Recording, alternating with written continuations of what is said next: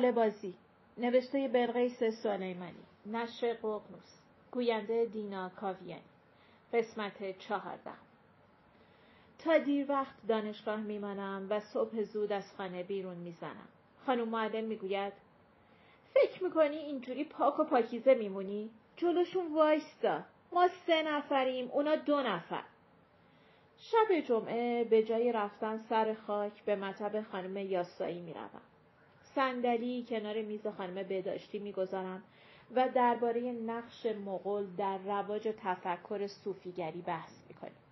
خانم دکتر تسلیت می‌گوید و توصیه می‌کند همه اعضای خانواده هر مدت یک بار آزمایش بدهیم. می‌گوید دیابت بیماری مزخرفیه. ساعت هشت شب از مطب بیرون میاییم و بدون اینکه نگران چیزی باشیم خیابان کارگر شمالی را پیاده تا خوابگاه می رویم. جلوی کوی دانشگاه از هم خداحافظی می کنیم و من بر می گردم تا به خیابان دامپزشکی بروم. به محل نزا. مادر نگران تهیه هفتاد هزار تومن پیش پول احمد آقا مستجر بالاست که در مراسم پدر خرج شده است. منصور می‌گوید پول احمد آقا را می‌دهد. خانم معلم می‌گوید بعدا نمیگن هفتاد هزار تومن دادن. میگن هفتصد هزار تومن دادن و خونه رو صاحب میشن. مادر می‌گوید بچم میاد پیش خودمون از مستجری در میاد. اکرم می‌گوید مادر جون منصور به خاطر شما میاد. نمی‌خواد بعد از اون خدا بیامرز تنها باشین.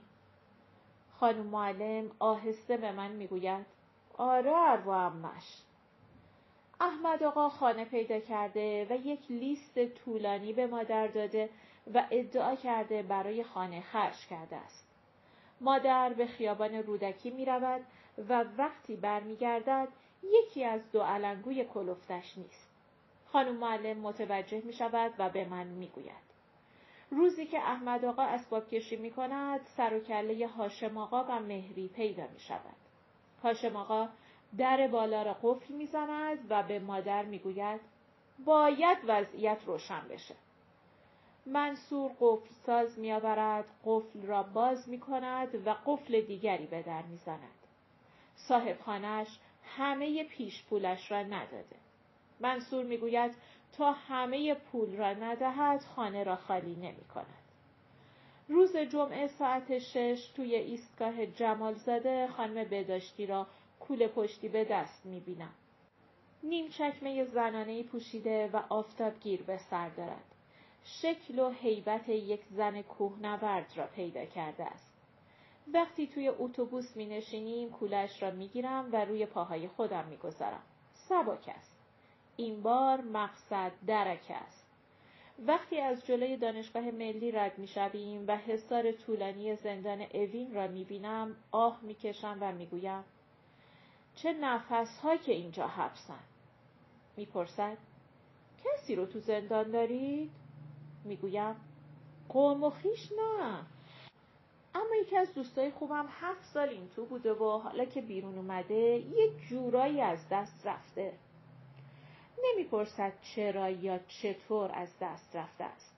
به ناچار خودم می‌گویم مالی خولیایی شده از همه میترسه. با هیچ کس رفت آمد نمی‌کنه و یه جورایی دلش می‌خواد دوباره برگرده زندان می‌گوید امنیت احساس امنیت نمی‌دانم منظورش این است که بیرون احساس امنیت نمی کند و در زندان احساس امنیت می کند یا اینکه به طور کلی احساس امنیت نمی کند. تا به ارتفاعات برسیم آشنایی نمی بینیم. قرارمان قهوه خانه کوهپای است. سوز سردی به صورتمان می‌خورد. دماغ خانم بداشتی بدجوری قرمز شده است. هر دقیقه فین فین می کند. شالم را باز می کنم و می گویم بپیچین دور صورتتون. نمی‌گیرد. می‌گوید از شال خوشش نمیآید و ترجیح می دهد هوای کوهستان را مستقیم تنفس کند. وقتی خم می شود روی کدر برف کنار راه را کنار می زند و برف یخزده را بیرون می آورد و با ولع می خورد طاقت نمی آورم و می گویم سرما می خوریم. چیزی نمی‌گوید. لبخند می‌زند و دست پر از برفش را به طرفم می‌گیرد. تکه برف برمیدارم و در دهانم می‌گذارم. بوی خاک می‌دهد. وقتی به قهوه خانه می رسیم فاطمه خانوم به استقبال من می آید. طوری حرف می زند انگار ما زن و شوهر هستیم. می گوید زودتر از خواب پاشین. زور که کسی کوه نمیاد. روی نیمکت های چوبی قهوه خانه می نشینیم. خانم بداشتی دو ساندویچ پنیر در میآورد و یکی را به من می دهد. فاطمه خانوم با شیطنت خاصی نگاهم می کند. مهندس نوحی تهمانده نیمرویش را به طرفم حل می دهد. قهوه چی دو استکان چای جلوی من می گذارد. خانم بداشتی استکان را با دو دست می گیرد و آن را هرت می کشد. داغ داغ. یک لحظه نگاهم با نگاه مهندس نوحی تلاقی می کند. سرم را پایین می اندازم و ساندویچم را گاز می زنم. از کوه که برمیگردم اوضاع را در هم و بر هم می بینم. مادرم و خانم معلم بغ کردند. چشمهای مادرم سرخ شده است. وقتی می‌پرسم چی شده است خانم معلم سرش را بالا میآورد و با ابروهایش به سقف اشاره می کند. از پله ها بالا می روم. حال پر از کارتون و بسته است. روزبه با کتری و قوری بازی می کند. اکرم و منصور گوشه حال نشستند. منصور سرش را به دیوار تکیه داده و چشمهایش را بسته است. وقتی می‌پرسم چی شده اکرم با سر به اتاق اشاره می کند. توی اتاق مهری پاهایش را دراز کرده است و به سمیه شیر می دهد. می‌پرسم هاشم آقا کجاست؟ می‌گوید هر کجا باشد حالا پیدایش می شود. می‌روم داخل حال به منصور می‌گویم امروز باید این مسئله حل بشه. لحن غریبی پیدا کردم. صدایم میلرزد و چشمهایم میسوزد. می‌روم سر پله ها مادرم و خانم معلم را صدا می‌زنم. می‌گویم بیایند بالا و با همان لحن غریب می‌گویم امروز باید این مسئله حل بشه. میآیم داخل حال و از همانجا به مهری می‌گویم بیا بیرون. باز می‌گویم امروز باید این مسئله حل بشه. می نشینم گوشه ها. اکرم با پرس های موکت بازی می کند. سکوت عجیبی سراسر خانه را فرا می گیرد. وقتی صدای پای خانم معلم را می شنوم احساس خوبی پیدا می کنم. خانم معلم می گوید مادر الان میاد. مهری هنوز نیامده. داد می‌زنم. بیا بیرون مهری. صدای قرقر سمیه را می شنوم. مهری همان جلوی اتاق می نشیند و با قیز به پشت سمیه می زند. سمیه آرق محکمی می زند. وقتی صدای هن و هن بالا آمدن مادر را می شنبم از همه چیز و همه کس بدم می آید. مادر که می آید روزبه به طرفش می دود. مادر روزبه را روی پاهایش می گذارد و با گوشه روسریش عرق زیر قبقبش را پاک می کند. می گویم باورم نمیشه. این جمله را احتمالا فقط به منصور می‌گویم.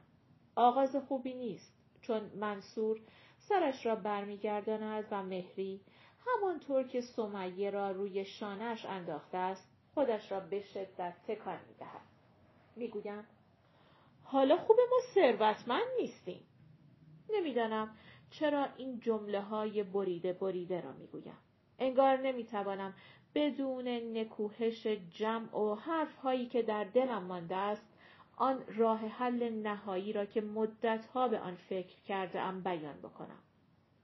مادرم می‌گوید شما خواهر و برادر هستین از یه خون و رگ و ریشین چرا مثل لاشخورا به جون هم افتادین؟ مهری می‌گوید بعضیا اصلا مرده خورن. می‌دانم به قضیه ارث و میراسی که از پدر اکرم به اکرم رسیده اشاره می کند. می‌گویم گوش کنید به اندازه کافی آبروریزی کردیم. حالا موقعش فکرامون رو بریزیم روی هم و یه راه حل منطقی پیدا بکنیم. خانم معلم می‌گوید ما اگه آدم بودیم همه چیزو به مامان میبخشیدیم. مامان سرش را به اعتراض تکان می‌دهد و می‌گوید مامان می‌خواد ببره تو گور. منم امروز و فردایی مهمون شما هستم با این فشار خونو می‌گویم. به هر حال مادر تو تو این خونه زحمت کشیدی سختی کشیدی. خانم معلم می‌گوید. به خدا اگه کسی از طبقه پایین حرف بزنه من خودم آتیش می‌زنم. می‌گویم. نه طبقه پایین مال مامانه. فکر نکنم داداش یا مهری حرفی داشته باشن. منصور سرش را پایین میاندازد و می‌گوید بالا هم مال مامانه. ما هیچ توقعی نداریم. اکرم می‌گوید ما فقط می‌خوایم بیایم کنار مامان. اینجوری هم مامان از تنهایی در میاد هم ما. مهری می‌گوید مامان تنها نیست؟ می‌گویم به هر حال طبقه بالا باید بین چهار نفر تقسیم بشه. برای من و خانم معلم فرقی نمی‌کنه کی بیاد بالا بشینه. ولی همونطور که همه می‌دونیم منصور پول پیش احمد آقا رو داده. از همه گذشته حق پسری می‌بره. پس حق منصوره که بالا بشینه. مهری پوسخند می‌زند. خانم معلم می‌گوید هر کی بیاد باید کرایه بده. بالاخره مامان خرج داره. مهری می‌گوید خب من میام میشینم کرایم میدم. اکرم می‌گوید پس اون هفتاد هزار تومنم بده. مهری می‌گوید پولم کجا بود؟ می‌گویم خب اگه نمی‌تونی بدی پس رضایت بده داداش بیاد بشینه. هر ماه هم یه چیزی به عنوان حق ارث به تو میده تا کم کم حسابت پاک بشه. منصور راست می نشیند. یک لحظه از حرفی که زدم پشیمان می شدم. سالها قبل هم وقتی می‌خواست توبیخم بکند اول همینطور سیخ می نشست. صدای زنگ که بلند می شود همه خاموش می شود. خانم معلم می گوید این مسئله به غریبه ها مربوط نیست. نباید اجازه بدیم هاشم آقا تو این موضوع خانوادگی شرکت بکنه. مهری می گوید نه اکرم شرکت نکرده خانم معلم پله ها را پایین می رود. احساس بدی دارم. نمی‌دانم چرا طرحی که به نظرم بدون نقص می رسید اینطور شل و آبکی از کار درآمد. تا هاشم آقا بالا بیاید و کنار مهری بنشیند هیچ کس حرفی نمی‌زند. مادرم پاهایش را دراز کرده و زانوهایش را میمالد. روزبه باز هم به سراغ کتری و قوری رفته است. می‌گویم خب چی میگین؟ هاشم آقا می‌گوید موضوع چیه؟ می‌گویم داداش بیاد اینجا بشینه و هر ماه مبلغی به عنوان حق ارث به مهری بده. هاشم آقا نگاهی به مهری میاندازد. به نظرم می‌خواهد بداند مهری جوابی داده یا نه. مهری شانه هایش را بالا میاندازد و لب و لوچش را جمع می کند. هاشم آقا می‌گوید چرا مهری نیاد اینجا بشینه و حق ارث منصور رو ماه به ماه نده؟ می‌گویم. چون منصور دو برابر مهری حق می‌بره. هاشم آقا می‌گوید. خب دو برابر مهری ماهانه حق ارث بگیره. منصور تیز از جایش بلند می شود و می‌گوید. مرتی که فرصت طلب دروغو اینجا که ادارت نیست حق و ناحق بکنی. هاشم آقا تسبیحش را داخل مشتش می فشارد و از جایش بلند می شود و می گوید آب خونک زندون بهت ساخته می‌خوای مفخوری بکنی. اکرم می‌گوید به خاطر دوستی که زندان نرفته. مهری می‌گوید تو دیگه بشین سر جات خلقی بی حیا منصور یورش می‌برد طرف مهری. هاشم آقا سینهاش را سپر می‌کند. بلند می‌شوم از روی پاهای مادر میگذرم و خودم را به در میرسانم. پله ها را مثل سالها قبل آن وقتها که منصور دنبالم می‌کرد به سرعت پایین می‌روم. وقتی وارد کوچه می‌شوم تا مسافت زیادی صدای داد و فریاد آنها را میشنوم. خودم را به خیابان میرسانم تاکسی می‌گیرم و به خانه مهندس نوحی می‌روم. مثل سربازی که از خط مقدم فرار کرده باشد از خودم بدم میآید. احساس می کنم آدم زبون و ترسویی هستم. وقتی جریان را سربسته به مهندس و فاطمه خانم می‌گویم هر دو متأثر می شوند. فاطمه خانم می‌گوید آدم وقتی فقیر میشه خوبیاش هم حقیر میشه. فکر می‌کنم این جمله را جایی خواندم. مهندس می‌گوید نگران نباش. اونا یه راه حلی پیدا می‌کنن. تو خودتو قاطی نکن. وقتی سلطانی از راه می‌رسد تا به احسان پسر مهندس نوحی عربی درس بدهد مهندس نوحی پیشنهاد می کند به فکر پیدا کردن کار و تشکیل خانواده باشد. سلطانی می‌گوید اگه قلمت خوب باشه می‌تونی برای رادیو مطلب بنویسی. فاطمه خانم می‌گوید تو که سربازی هم نداری؟ این ترمم که فارغ و تحصیل میشی؟ پس چرا آستین بالا نمی‌زنی؟ معلم همه پسندازش را از بانک بیرون می‌کشد. فرش کاشانش را میفروشد سهم مهری را می‌خرد. کار تفکیک واحدها انحصار وراست و قیمت گذاری خانه را به تنهایی دنبال می کند و به من می گوید تو فقط به درد شعار دادن و حرافی می‌خوری. دست بردار پسر زندگی سختتر از اونیه که تو فکر می‌کنی. برای برنامه در امتداد شب حکایت های اخلاقی و مطالب عرفانی می نویسم. به سلطانی می گویم این مطالب رخوت و سستی می آورد. می گوید روح مردم رو تلطیف می‌کنه به اونا آرامش میده چهلم پدرم در میان پچپچه های زنانه و سرتکان دادن های مردانه برگزار می شود. حاجمو خرج مراسم چهلم را می دهد و به ما که برادرزاده هایش باشیم خسمانه نگاه می کند. خانم معلم می گوید چشمتون کور. حالا حالا ها باید بکشیم. به امتحانات نزدیک شدم. ذهنم پریشان و روحم مضطرب است. در آستانه یک تصمیم مهم هستم. شب تا صبح نقشه می‌کشم و صبح همه نقشه ها را فراموش می کنم. عصر روز یک شنبه به خانم بداشتی تلفن می‌زنم. این اولین بار است به او زنگ می‌زنم و برای ساعت هشت شب جلوی مطب خانم دکتر یاسایی قرار می‌گذارم. می‌گویم کار مهمی دارم و لازم است او را ببینم. یخبندان سردی است. اولین برف تهران حالا حالاها در کوچه پس کوچه ها باقی میماند. مادرم می‌گوید تا شب عید. تا ساعت هشت از این قهوه خانه به آن قهوه خانه میدان انقلاب می‌روم. اینجا چای می‌خورم آنجا پیراشکی. لوبیای پخته را جلوی سینما بهمن می‌خورم و به سختی جلوی خودم را می‌گیرم و از لب و فروشی که در دستهایش ها می کند و مطمئن است مشتریش هستم میگذرم. به نظرم این پرخوری و این سرگردانی به اجرای آن تصمیم کذایی مربوط است. وقتی خانم بداشتی در را پشت سرش میبندد اولین چیزی که به او می‌گویم عبارت مواظب باشید است. نمی‌دانم چطور امروز زنهای باردار از این پیاده رو گذر کردند و خودشان را به مطب خانم دکتر رساندند. به طرف خیابان کارگر راه میافتیم خانم بداشتی بال چادرش را روی بینیش کشیده و پرسر و صدا نفس می‌کشد خیلی زود صحبتمان از برف به دانشکده امتحانات و انتخاب واحد می‌کشد. می‌گوید اگر برخی واحدها در گروه خودمان ارائه نشود آنها را در دانشگاه ملی میگذراند. می‌گوید هر طور شده باید امسال فارغ و تحصیل بشم. فکر می‌کنم موضوع فارغ و تحصیلی می‌تواند شروع خوبی برای طرح پیشنهادم باشد.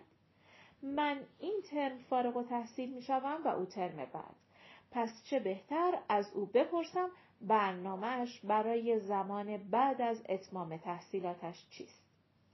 برخلاف انتظارم حرفی از ادامه تحصیل نمی‌زند. در عوض از احتمال بازگشتش به شهرشان می‌گوید و اینکه در شهرستان جز شغل معلمی امکان انتخاب شغل دیگری نیست. نمی‌دانم چطور از بحث امکان انتخاب شغل به چگونگی تقسیم کار در جامعه های سنتی می رسیم. شغل های متعدد زنها را در جامعه های جدید ادامه همان شغل همسری و مادری می داند و برای اثبات حرفش به شغل پرستاری و معلمی اشاره می کند. بحث آنقدر آکادمیک شده است که هیچ مفری برای رسیدن به فضایی که بتوانم تقاضایم را مطرح بکنم نمی‌بینم. پایان قسمت چهاردهم